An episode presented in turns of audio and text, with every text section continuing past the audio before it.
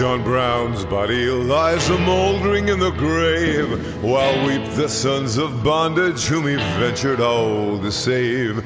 But though he sleeps, his life was lost while struggling for the slave.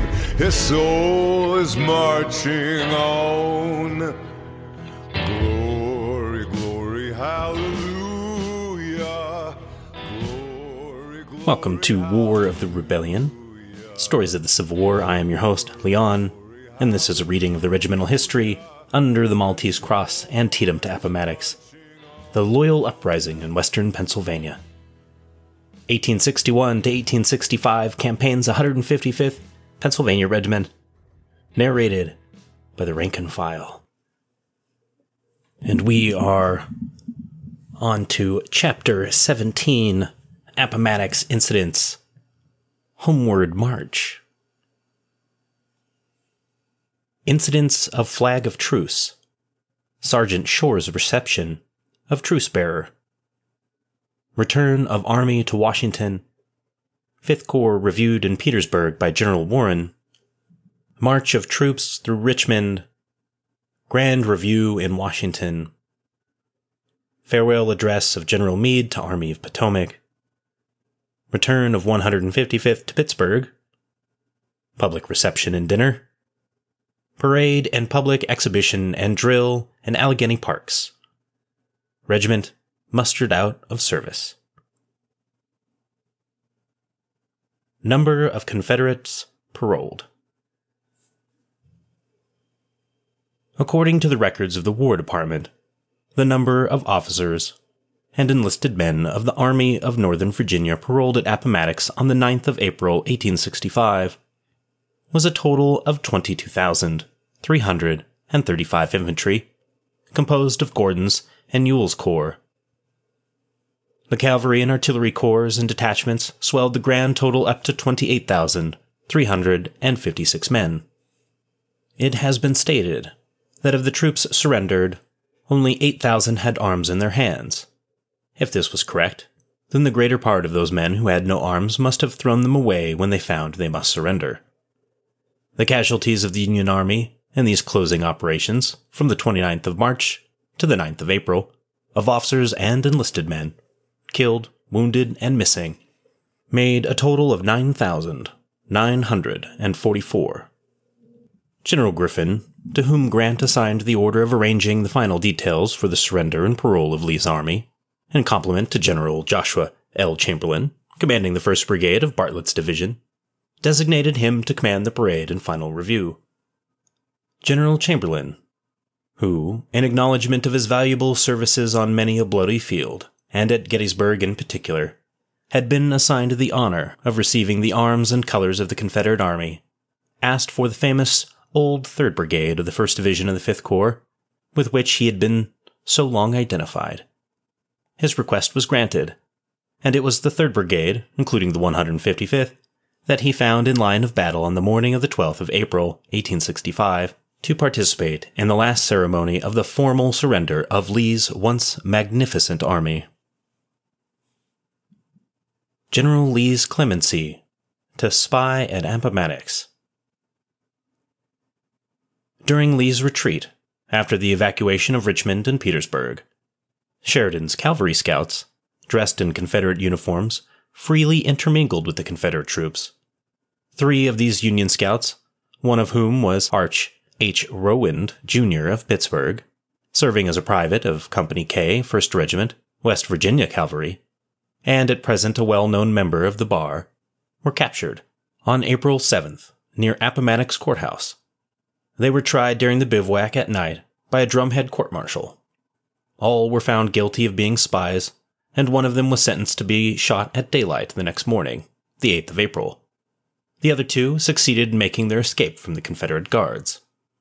During the progress of the war, General Lee had, for reasons satisfactory to himself, issued an order that all proceedings and findings in summary court martials involving capital punishment should be submitted to the Commander in Chief of the Confederate Army for approval before being carried into execution. On the occasion, referred to a courier from General Gordon, bearing the findings of the court martial against the spies, reached General Lee's headquarter bivouac in the early hours of the morning. Colonel Charles Marshall, Assistant Adjutant General and Military Secretary to General Lee, first received the papers from the courier, and proceeding to General Lee's headquarters, awakened him and presented the important paper to him for approval. General Lee, sitting up in his tent and looking over the documents by the light of a tallow dip candle, remarked, perhaps with well founded apprehension of the morrow's catastrophe to the Confederate Army, quote, Colonel, do you not think there has been enough blood spilled in this dreadful war without shedding any more uselessly? Carrying this sentence into execution under the present circumstances can serve no useful purpose. Therefore, the further execution of the sentence will be postponed for the present. Unquote. The Colonel, Charles Marshall, mentioned above, was later, and until his death a few years ago, a prominent and distinguished member of the Baltimore Bar, with a well earned legal reputation throughout the country. Colonel Marshall and Scott Rowand exchanging reminiscence. Many years after the close of the war, Colonel Charles Marshall, who, as previously stated, had served as Chief of Staff to General Lee throughout the Civil War and at Appomattox, attended an important case in Pittsburgh as attorney for Baltimore parties. Before the late Honorable J.W.F. White, Judge of Common Pleas Court No. 2 of Allegheny County, at the close of the arguments, General A. L. Pearson, Judge Slagle, John H. Kerr, Charles F. McKenna, E. A. Montooth, and Arch H. Rowand, Jr. of the Pittsburgh Bar, all of whom had taken part in the surrender at Appomattox and were familiar with the Colonel Marshall's part therein as a Confederate officer, tendered an informal reception and collation at the Hotel Henry to Colonel Marshall. The former Union scout, Arch H. Rowand, Jr., exchanged interesting reminiscence with Colonel Marshall about the last days of the Confederacy in the Appomattox campaign, when his fellow scout of Sheridan's cavalry was saved from death through the clemency of General Lee in suspending execution of sentence after the scout had been condemned to death by a drumhead court martial. Colonel Marshall took occasion to congratulate Comrade Rowand on his opportune escape from the Confederate camp, and the drumhead court martial and sentence, which also awaited him on the same occasion, when General Lee declined to have his convicted messmate shot at daylight. Comrade Rowand, at the time of his capture, as a Union scout by the Confederates, wore the uniform of a company of South Carolina Confederate cadets, with whose dialect and style young Rowand, in early boyhood, by reason of residence, had become quite familiar. A Medal of Honor was awarded Comrade Rowand by Congress on recommendation of General Phil Sheridan for important services rendered the Union cause as a scout in various campaigns of the Union Army. Form of Appomattox paroles questioned. General J. L. Chamberlain, the Union general detailed to receive the formal surrender of the Confederates, describes the preliminary conference he had with General Henry A. Wise, the senior Confederate division commander, the remnants of whose command were about forming preparatory to stacking arms and disbanding. In the midst of the prevailing excitement, General Wise, who in civil life was known as one of Virginia's greatest lawyers, earnestly expostulated with General Chamberlain on what he termed the ridiculous proposition then about to be enacted of paroling an army without the signature of each paroled individual. General Wise indignantly inquired if there were no lawyers among the generals or leaders of Grant's army to insist upon the individual signatures of each and every Confederate to be paroled, averring that it was unprecedented and a very doubtful force whether the commanding officers of regiments could sign binding paroles for the men of their respective commands. As the articles of surrender between Lee and Grant provided, General Chamberlain declares that he suppressed his feelings of amusement as the venerable General Wise's indignation and profound concern over the technical question of the validity of paroles of the Confederate rank and file, all of whom had endorsed most heartily General Lee's actions in surrendering his army. He closed the discussion with General Wise by expressing the opinion that, as subordinate officers of Grant and Lee, General Wise and himself had no other course than to cheerfully obey the orders of their commanding officers. The various flags of truce. Much has been said and written about the various flags of truce which preceded the formal execution of the papers of surrender by General Lee in the McLean House. Colonel Charles Marshall, who at Appomattox made the copies for Grant and Lee of the terms of capitulation, has declared that so many stories have been told about the flags of truce at Appomattox as almost to convince him that he was not present on the morning of the surrender, as he saw no flag of truce at all. It is certain, however, that on account of the difficulty in reaching Lieutenant General Grant on that morning, located in a distant portion of the army, quite a number of messengers and flags of truce were hastily sent through the lines of the Union Army by direction of General Lee. From the council of the night previous, it became known to Generals Longstreet and Gordon that the surrender of General Lee of his army had been determined upon, and that all were anxious to avoid further effusion of blood. However, the advanced vedettes of the 155th Regiment, occupying the skirmish line of the 5th Corps, on the advance at Appomattox on the morning of the 9th of April, 1865, saw a mounted staff officer leave the enemy's columns just outside the village of Appomattox, carrying on his uplifted sword a white object like a towel, evidently intended as a flag of truce. General Griffin, commanding the corps, also observing this plain movement of the officer, dispatched Captain George M. Laughlin, senior aide de camp of his staff, to the 155th, occupying the skirmish line, with orders to cease firing because of the approach of the rider with the flag. The young Confederate officer, bearing the flag of truce on reaching the skirmish line, was first stopped by Sergeant Major William Shore, to whom the officer spoke, remonstrating that his flag of truce was repeatedly fired upon. To this, Sergeant Major Shore responded that until the Confederates quit firing, the Union troops would not cease their firing. Sergeant Shore gave the flag bearer safe escort through the skirmish line to Colonel Pearson, now in command of the brigade, who in turn passed the bearer with Captain George F. Morgan of the 155th, a staff officer, along to General J. L. Chamberlain, commanding the division, and from thence by escort the officer was finally passed to General Grant, whose headquarters at that time was some miles distant in the rear of Appomattox, some miles distant in the rear from Appomattox. Until General Grant's reply was received, a long wait occurred, and the status quo at the front of both armies was preserved, but under the greatest strain and tension. Sergeant Major Shore's participation in the reception of this flag of truce, delivered so conspicuously by the Confederate courier, was corroborated in a singular manner many years after the close of the war. Sergeant Major Shore, in 1903, while serving in the employ of the city of Pittsburgh, read of the appointment of an ex Confederate veteran to the United States Judge of the District of Alabama. The item stated that this judge, being then a boy of 19, had ridden across the open field at Appomattox with a flag of truce on his uplifted sword and had passed through the Union skirmish line and was at once escorted to General Grant with Lee's final message for the surrender on April 9th. Sergeant Major Shore opened correspondence with the newly appointed judge, Honorable Thomas E. Jones, and interesting letters passed between the two. This interesting correspondence will be found in report of Bellevue Reunion, 1907, in this history. While the Fifth Corps was in line of battle immediately after the flag of truce, and pending the arrangement of Generals Grant and Lee for the surrender and parole of the latter's army, quite an exchange of courtesies was taking place between the Confederate generals and Union generals with their staffs, and particularly between those officers who had been cadets together at West Point. Generals Custer and Merritt were particularly fraternal with Generals Fitzhugh Lee and Lomax, Confederate cavalry leaders, so many evidences of mutual joy and friendship were exhibited that it became difficult to tell from the conviviality and hilarity which were the victors and which the vanquished. General Fields, commanding a division of the Confederate Army under Longstreet, opposite the position held by the 5th Corps and the 155th, had been a classmate at West Point with General Charles Griffin.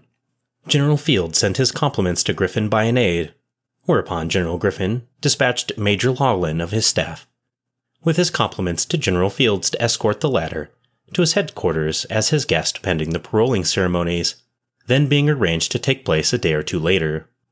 The hospitality of General Griffin was gratefully accepted by General Fields, and the greeting of the two classmates of the 50s at West Point was cordial in the extreme. The Confederate officers' mess chest and wardrobes had become quite reduced by the fall of Petersburg and Richmond, and the harassed retreat of the Confederate army, and the capture of their wagon trains by the Federal cavalry. General Fields, therefore, apologized for his fatigue attire and his inability to return the hospitalities of General Griffin's larder. General Griffin, being an abstemious man, had to dispute the distribution of the champagne festivities with his Confederate guest to the other generals of his corps, who did not share his prejudice against the limited use of ardent spirits, especially to the stranger within their lines. It was said, however, that General Griffin, before their final parting, insisted on his Confederate guests accepting a substantial roll of money for his immediate expenses. General Fields was a brave soldier, having been in the war from the first Battle of Bull Run to Appomattox, and during his visit to General Griffin, the latter sent for General Ayres to come and meet Fields. Both Griffin and Ayres having participated in the Battle of Bull Run in the artillery service, and having commanded bodies of troops down to Appomattox. Magnanimity of General Grant. It is related by the late Major George M. Laughlin that on the evening of May 5, 1864, in the bivouac of General Meade's headquarters in the wilderness, an informal council of war was held. A preliminary discussion took place as to the terrible carnage which had occurred that day in the various divisions of the Fifth Corps, and the inadequate gains as to position or advantages. On this occasion, General Griffin, whose division of the Fifth Corps had opened that memorable battle and suffered such severe losses, expressed his views to General Meade, presiding, in very forcible terms, denouncing it as in an inexcusable blunder to fight under such disadvantages of position, and also characterizing in severe terms the losses occasioned in the rank and file of his command as, quote, useless slaughter, unquote. Lieutenant General Grant had just arrived at the meeting in time to hear the remarks of General Griffin. Though not addressed to him, he quietly expressed to General Meade the great surprise he felt that the latter tolerated any such remarks or criticisms from subordinate commanders, declaring that in the armies with which he had served in the West, the commanders never permitted such conduct. General Griffin, overhearing General Grant's expressed displeasure at his remarks, quietly withdrew from the informal council of war. General Griffin, it is said, subsequently expressed his belief that his earnest remarks criticizing the great and useless carnage of the first day in the wilderness would be remembered by Grant to his disadvantage in subsequent promotion. In this, however, General Grant was agreeably disappointed, as after Five Forks, when other generals were competing for the command of the Fifth Corps to succeed General Warren, it was Grant's act that awarded the distinguished honor to General Griffin, unsolicited and unexpected by him but much to the gratification of the rank and file of the Fifth Corps. When Lieutenant General Grant separated from General Lee and rode back to rejoin his own army where the various Union generals had assembled at Appomattox Courthouse, General Grant advanced and cordially greeted and shook hands with General Griffin, publicly expressing his thanks for and great appreciation of the services of the latter, and of his brilliant handling of the Fifth Army Corps in the memorable pursuit of the Confederate Army. He also announced the permanent appointment of General Griffin to command the Fifth Corps. The magnanimity of the lieutenant general on this occasion overcame General Griffin, who, with unconcealed emotion, accepted the proffered hand and thanked General Grant for his generosity. News of assassination of President Lincoln. One of the most shocking experiences in the midst of great joy prevailing in the camps on the fall of Richmond and the surrender of at Appomattox was the intelligence of the assassination of President Lincoln. The president had but a few days before visited the Army of Potomac and General Grant at the latter's headquarters at City Point, and also General Butler's camps after the fall of Richmond, everywhere counseling, quote, peace and goodwill, unquote, and laboring to bring about the restoration of harmony and peace to both sections. On his return to Washington, Mr. Lincoln had, in response to a serenade by the citizens of Washington, made an address which, for patriotism, charity, love, and Christian sentiment, seemed actually inspired. To the soldiers of the Union, President Lincoln was especially endeared. His personality was well known to the Army of the Potomac through his frequent attendance at its many reviews under McClellan, when camped in the vicinity of Washington and under Burnside and Hooker. Homeward March Through Petersburg Grand Review by General Warren. The return of the army to Washington for disbandment after the surrender of Lee was delayed for some weeks because of the impediments to travel by the destruction of railroad bridges and the condition of the wagon roads, which at that season were almost impassable. This delay was very trying on the rank and file of the army, now so anxious to return home, From the 17th of April to the 5th of May, the 5th Corps, guarding army stores and resting, encamped at various points. On the 5th of May, 1865, the troops of the 5th Corps bivouacked for the night just outside the entrenchments at Petersburg, and the next day resumed their triumphant march through that city. No more impressive or touching scene occurred during the varied experience of soldiers in active service than the occurrence of the homeward march of the Union armies. The mingled emotions of the closing scenes of the war are hard to describe. The loss of dear comrades in battle, marches, sieges, all occupying the mind of the returning soldier, who was yet cheered and comforted with the knowledge of the triumph of the Union cause, and also by the thought of an early return home and the receptions and the glory awaiting him on his native heath.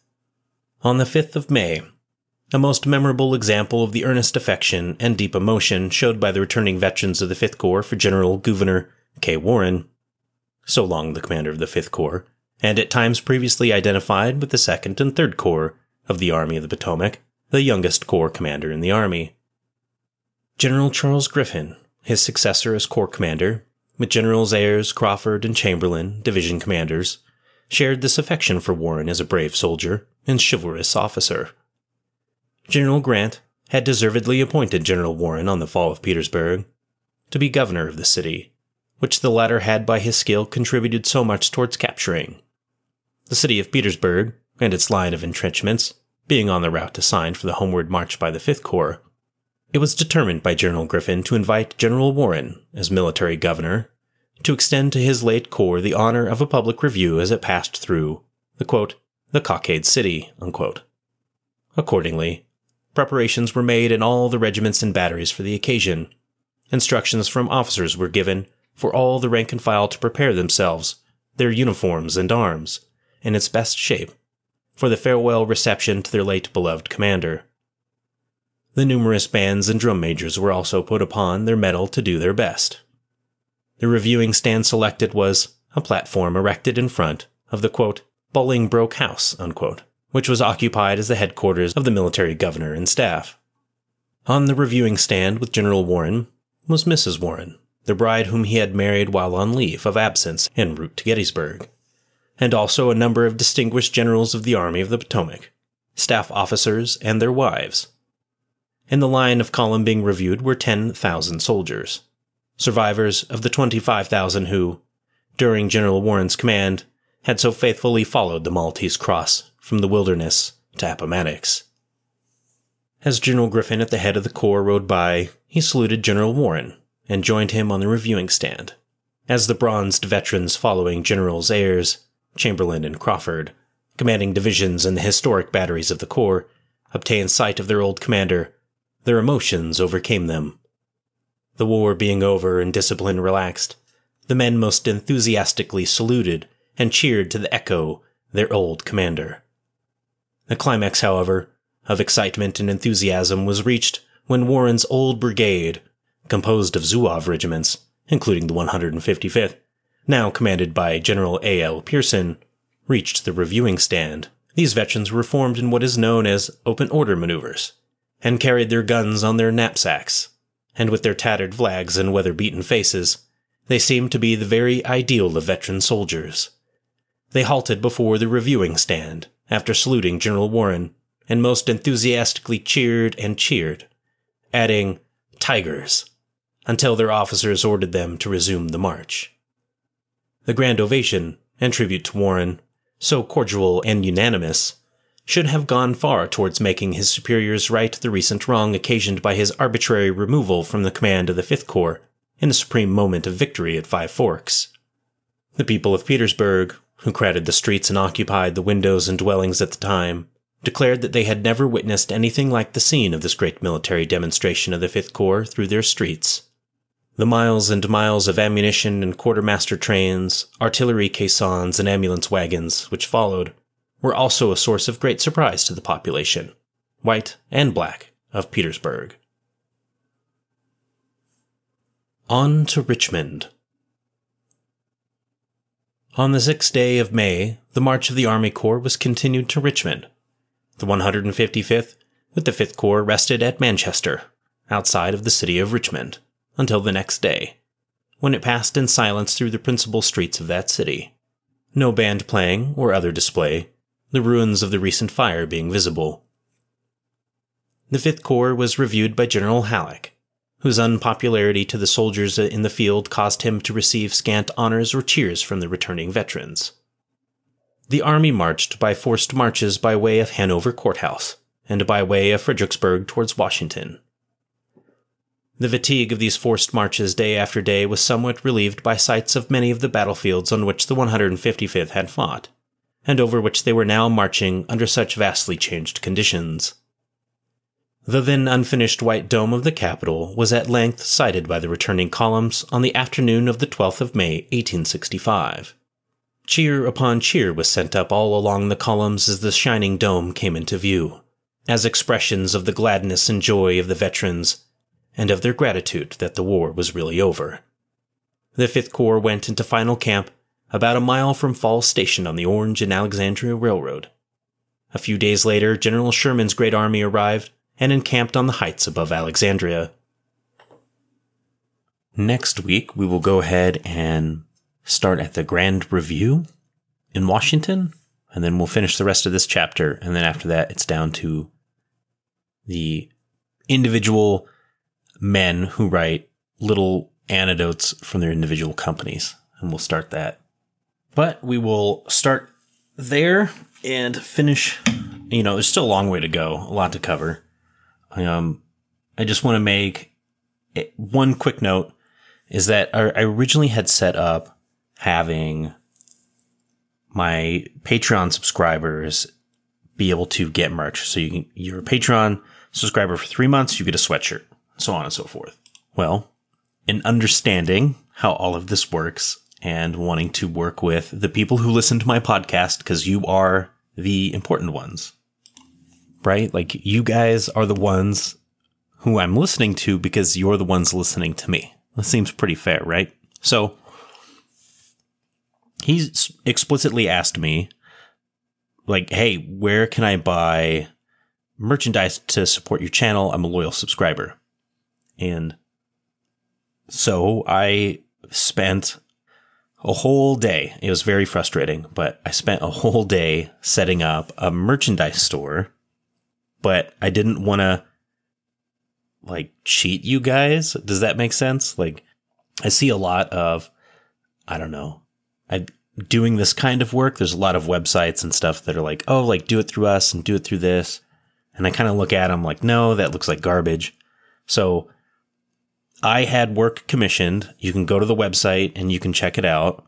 The merch for that is just going to go on t-shirts and stickers and sweatshirts and face masks if you're into that. I just I just thought it would be cool if I could wear you know, like a COVID mask with my own merch on it. I just like, "Hey, what's that?" Oh, it's funny you should ask. It's my podcast. So, uh, if you're still wearing a mask, uh, by all means, you you'll be able to pick one up. You don't have to right now. I'm not going to post it on my website on Facebook. I think it's still on there, but I haven't taken it down. Um, I have merch that's coming in next month through August, like first through August sixth. I have different merch lines that are coming in, so you're gonna you're gonna be able to see what the shirts look like, uh, the sweatshirt looks like, I didn't get one of each. I just, you know, and I've got coffee mugs too because I want to drink coffee out of my own merch cup. The new logo redesigns, they look really cool. Uh, one design is called Boys in Blue, which has got Union soldiers charging against Confederate soldiers. Beautifully well done. And the other is just a really cool redesign of my current logo with the eagle and snake fighting each other. So go to rebellionstories.com. You can look at the redesigns. If you want something that looks like that's cool, like maybe a t-shirt or a mug or whatever, just know that you are supporting the channel. So if you look at it and you're like, wow, this price for a t-shirt is a little expensive. Yeah, man, because you're supporting my channel and I really appreciate it. I'm not Walmart. This goes directly to funding the channel. So um, it's it's definitely hundred percent. Like, thank you. So pretty cool. That's coming soon. When I have all of that, probably not the next episode, but the one after that is when I'll start getting that stuff in. I will post on the website, rebellionstories.com, all of the pictures of all of that really cool stuff for you guys to look at. So that way you'll know you're not getting cheated. All right. Uh, if you already saw my merch line, that was an accident. It wasn't supposed to, you weren't supposed to see it. I'm, I'm not that good. I may have been born in the age of computers, but I'm not that good with them. So if you hadn't already checked the YouTube channel, check it out. There's another poem up uh, by one of our illustrious boys in the 155th. So you'll be able to take a look at that. And now let's get into this kind of cool events. This is a little bit more interesting. I mean, battles are interesting and all, but I really like the human connection that happens when we're talking about all of this stuff, right? So, talking about the Confederates being paroled, the form of Appomattox paroles questioned, with General Henry A. Wise being a lawyer and General J. L. Chamberlain, who we all know, being the ones that have to like draw it up and him being a lawyer and being like, no, no, no, every person has to sign this. Otherwise it's not real is incredibly delicious that this happened in history and we get to hear about it. I'm glad. So very lawyer thing. Uh, found that very entertaining. That's for sure. The news of the assassination of President Lincoln sucks. That probably takes the wind out of your sails with how victorious you feel. Like, hey, we're the Army of the Potomac. We just defeated the Confederacy. We beat Robert E. Lee. And then Lincoln is killed. That must have been awful. The Grand Review with General Warren. It sounds like those boys really liked him. My goodness.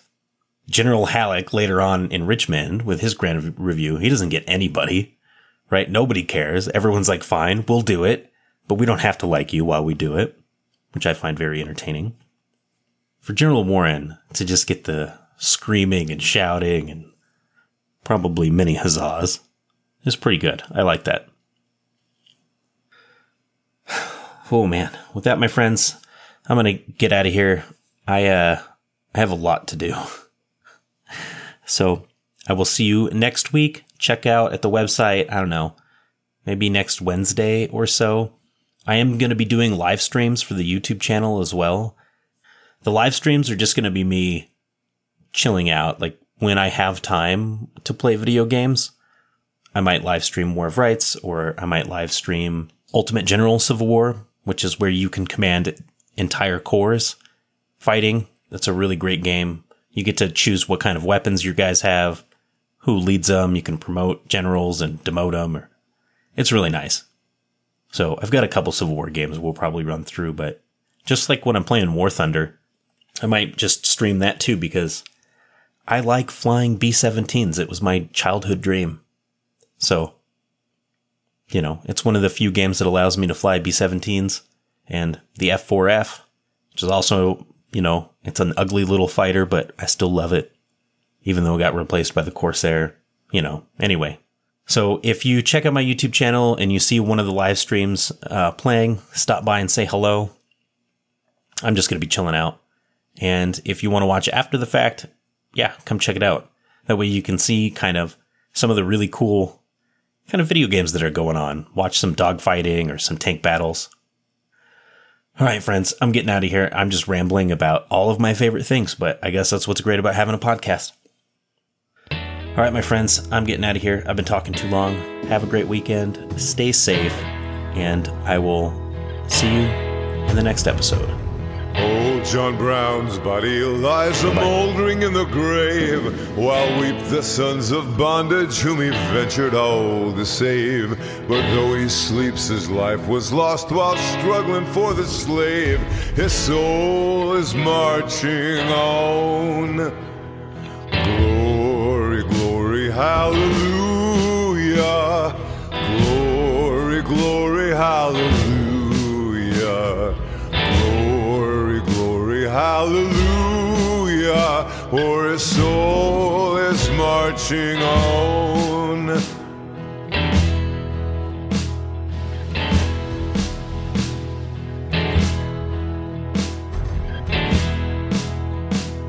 John Brown was a hero, undaunted, true, and brave. And Kansas knew his valor when he fought her rights to save. And now, though the grass grows green above his grave, his soul is marching on. Glory, glory, hallelujah.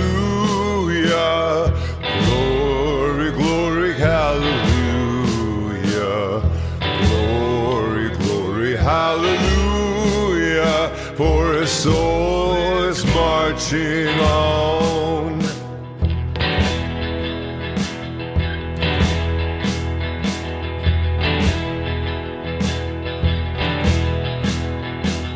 He captured Harper's Ferry with his 19 men so few and frightened old Virginia till she trembled through and through.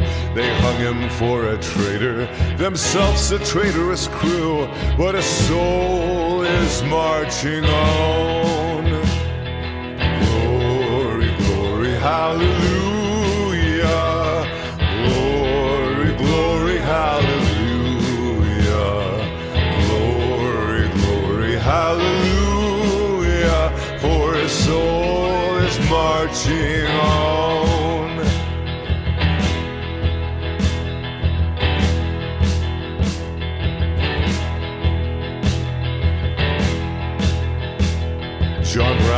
John the Baptist of the Christ we are to see. Christ who of the bondman shall the liberator be. And soon throughout the sunny south the slaves shall all be free. For his soul is marching on.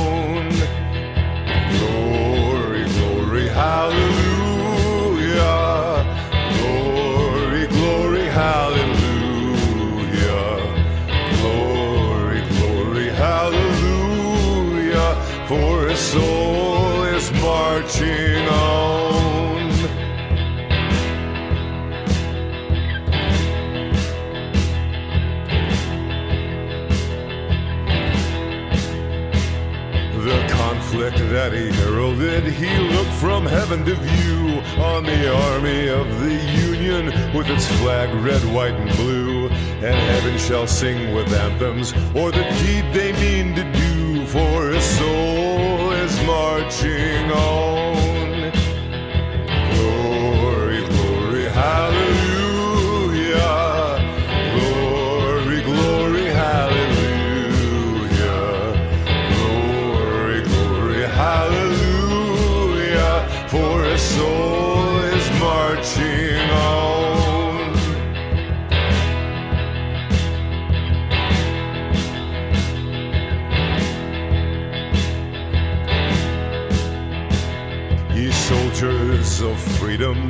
Strike while strike you may. The death blow of oppression in a better time and way. The dawn of old John Brown has brightened into day, and his soul is marching